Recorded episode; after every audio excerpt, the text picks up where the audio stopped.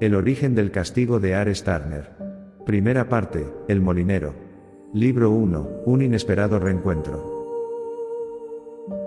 Trier, Alemania, 1349. Trier despertaba en festejos. El pequeño pueblo, presidido por el gran castillo de la colina, se decoraba con flores y postes repletos de cintas de diferentes colores llamativos, cintas que unían cada poste. Las flores inundaban la ciudad y el olor de las calles era el característico de aquellos lugares que festejaban el nacimiento de un hijo, una boda o algún evento real que daba trabajo al pueblo, y a todos los que encontraba asilo allí. El gran castillo de Trier se alzaba al fondo de la ciudad, un camino de baldosas rojas y de mármol intercaladas eran el camino que llevaban hacia allí. A un lado y otro de esa gran calle se encontraban las casas y callejones que conformaban el pequeño pueblo.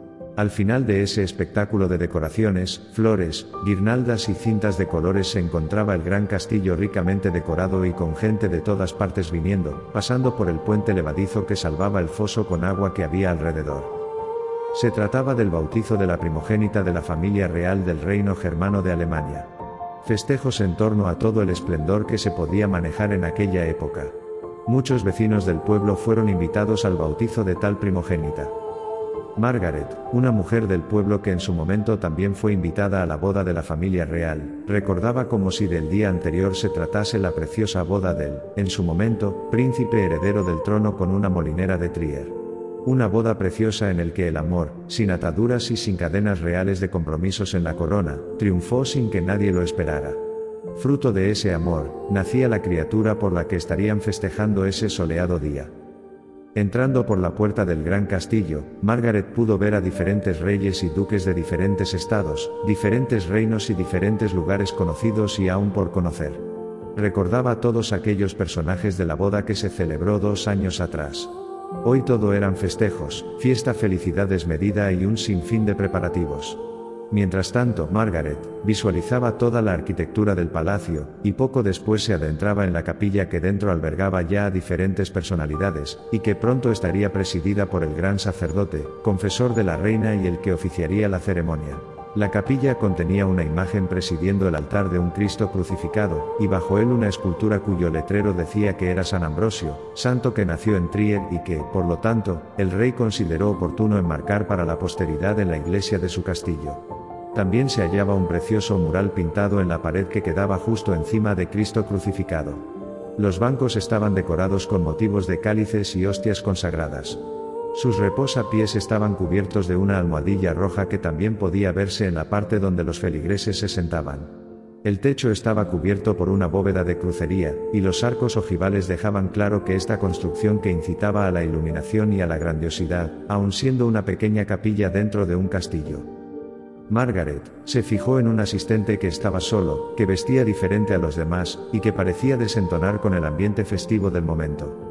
Alguien que se quedó en la parte de atrás de la capilla sin hacer ruido, sin mostrar ninguna emoción, pasando de alguna manera desapercibido por parte de los demás asistentes. Asistentes que se saludaban, reían y entablaban conversaciones de lo más normales y se sentaban juntos en los bancos. Margaret comentaba con sus vecinas del pueblo que también habían tenido la suerte de asistir al bautizo la presencia de aquella persona, que parecía solo haber visto ella. Una de sus vecinas afirmaba que ya le había visto por el pueblo. Decían que se trataba de un labrador que vivía de sus tierras, que era sordo y mudo y que nunca había tenido relación con nadie. Se dice que vive solo y que le hace gestos a alguien que no existe, como si realmente estuviera hablando con una persona que se había inventado, le dijo su vecina a Margaret. En ese momento entró el sacerdote a la capilla y la ceremonia dio comienzo. En la ceremonia se recordó la preciosa boda de los reyes, y todos los allí presentes miraban hacia arriba, recordando aquel precioso día, en el que todo era felicidad. Cuando llegó la hora de la comunión la persona que había permanecido atrás, tomó la comunión y salió de la capilla. La puerta al cerrar dio un pequeño golpe, que los asistentes parecían no haber oído. Al salir de la capilla, se encontraban en el gran patio de armas del castillo, el patio donde se celebraría el banquete de aquel festejo. Los asistentes miraron al cielo, que antes de entrar en la capilla estaba despejado, ahora estaba lleno de nubes negras y amenazaba con llover.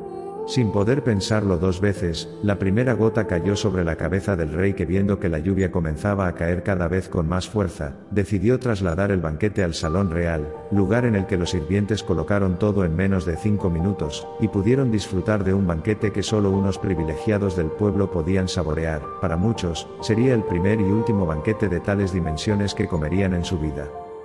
Llegaba la hora del postre y de los regalos de la niña, el momento en el que los reyes de otros lugares le ofrecerían a la niña un regalo. Un rey, de un reino lejano, no diremos cuál, le ofreció a los padres la mano de su hijo, recién nacido, para unificar reinos y ser uno, para en los tiempos de guerra que venían poder afrontar con ambos ejércitos y ser un poder más grande. Los reyes, ante todos los asistentes aceptaron, y allí mismo formalizaron el compromiso de sus hijos. Un chico con cara de pillo, ojos azules y estatura media. Con el pelo castaño e incluso con brillos rubios se acercó a los reyes. Sus majestades, sabed de mi atrevimiento al venir aquí, y ofrecerle un regalo a la niña como gratitud de haberme invitado a este evento. Le cedo a esta niña, este espejo, que no es un espejo cualquiera, soy el rey de Picas, rey de todo lo que se pueda ver en el submundo y lo que aún queda por descubrir. Este espejo que le regalo no es otra cosa que una unión de nuestros reinos. El rey de Picas se arrodilló, y ordenó a sus lacayos que trajeran lo que traía envuelto. Quiere forjar con nosotros una alianza, por lo que he entendido en sus palabras, ¿no es así?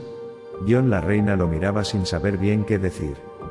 He aquí el espejo, la puerta al submundo, puede comprobarlo usted misma.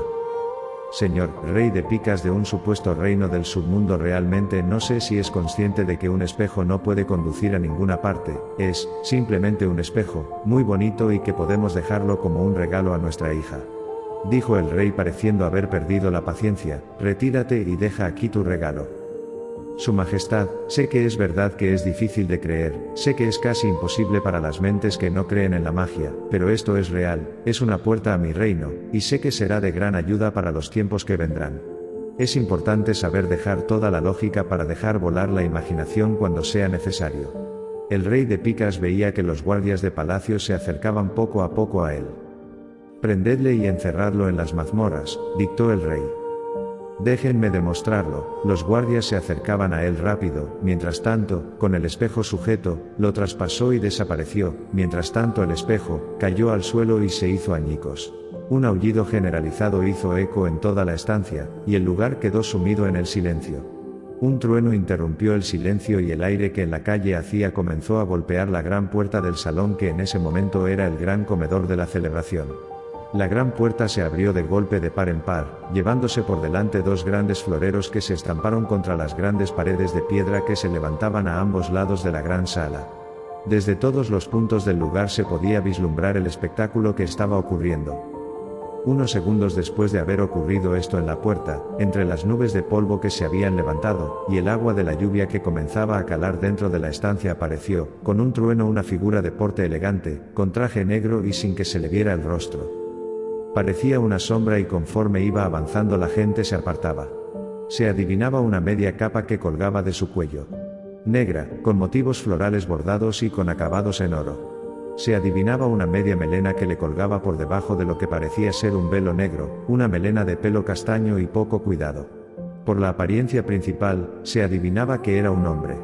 Por el porte, se adivinaban unos brazos con grandes bíceps bien marcados y un pecho prominente, cual dios griego. Llegando al centro de la gran sala se paró en seco, dio media vuelta y miró hacia todos lados. La gente pudo ver cómo sus manos señalaban a una doncella que mantenía un vestido blanco y el pelo rubio, se acercó a ella.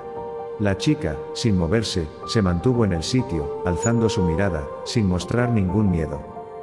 Dime, pequeña doncella, ¿crees en la magia? John preguntó con voz profunda y ronca el extraño. La doncella no contestó, estaba convencida de que quien le hablaba era aquel que había desaparecido a través del espejo. Niña, te he hecho una pregunta, una pregunta que pareces no querer responder, ¿acaso no tienes lengua? La chica seguía sin inmutarse. Parecía no importarle nada de lo que estaba diciendo el extraño.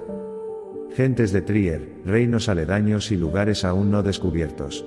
Sois todos testigos, esta chica, tiene un corazón tan frío que es incapaz de sentir, por lo tanto, has cometido un gran error, te has topado conmigo y ha llegado el momento, te condeno, tu corazón quedará congelado desde hoy hasta el final de los tiempos. El hombre que hablaba y maldecía cogió del cuello a la doncella y ésta, comenzó a convulsionar. Las personas que estaban a su lado comenzaron a apartarse. A los pocos segundos, la doncella había cambiado su tono de piel a uno mucho más pálido. Cuando dejó de convulsionar gritó tanto que todos los jarrones con flores que había en la sala se hicieron añicos, tras esto, huyó como alma que llevaba el diablo. El hombre reía mientras se volvía a incorporar en el centro de la sala, y seguir su camino hacia los reyes que estaban sentados en el trono, al final de la sala con la pequeña cuna de la niña. Mis respetos rey y reina de Trier. En verdad, estoy disgustado. Aquí en esta sala he podido ver diferentes personalidades, nobleza y pobreza, pueblerinos y reyes convenidos. Respondedme una pregunta, ¿por qué no he sido invitado? En primer lugar, no sabemos ni siquiera, ¿quién es usted? Silencio, Su Majestad. No he acabado este soliloquio. Tosió y continuó hablando el extraño, pueblo de Trier, hace dos años vimos como la molinera de este pueblo, se casaba con el príncipe de nuestro reino, una historia de amor preciosa. Pero hoy, el día del bautizo de su hija, no han dejado que ella elija a su amor, pues ya la han comprometido con el hijo de otro rey de otro reino, simplemente para obtener más poder. Señoras y señores, ¿esto no es un poco denigrante e hipócrita? Al extraño se le oía reír. Movía rápido los dedos, intentaba crear expectación en los allí presentes, daba vueltas alrededor de un objeto imaginario que él miraba, en el sitio mientras hablaba y se quitaba el velo, y lo tiraba al centro del círculo que estaba dibujando. Cuando le vio la cara, la reina se quedó patidifusa, le conocía, de mucho antes de casarse con el rey. Sabía perfectamente qué quería, sabía perfectamente el trato que había hecho antes con él. Como bien he dicho antes, Estoy disgustado, pero no lo tendré en cuenta, para que veáis mi buena fe. Soy Rumpelstiltskin, de la estirpe de Merlín. El labrador mudo del pueblo, aquel que ha callado tanto durante todo el tiempo. Ahora hablaré y os diré pueblo de Trier, la falsedad del amor de vuestros reyes. Yo creé ese amor, a cambio de que la reina, con quien hice el trato, me diera a su primer hijo o hija, parece ser que ha faltado a ese trato. Y queridos amigos, toda magia tiene un precio. Pero bueno, no quiero a la criatura, simplemente, le haré un regalo. Toca a mi hija y te las verás conmigo, el rey gritaba. ¡Qué valiente eres! No te preocupes, juro no tocarla, tienes mi palabra. Fuerzas de la oscuridad, Morgana y Nimue, venid conmigo para hacer este embrujo, para que todo el mundo sea testigo que esta niña traerá la desgracia a la familia. Un humo verde salió de las manos de Rumpelstiltskin, y entraron en el cuerpecito de la niña, recuerda mi reina, teníamos un trato, que no has cumplido. Al mismo tiempo que decía estas palabras un rayo caía encima de la mano de Rumpelstiltskin que la tenía alzada a modo de reverencia a los reyes, y se deshizo en una nube de humo negro.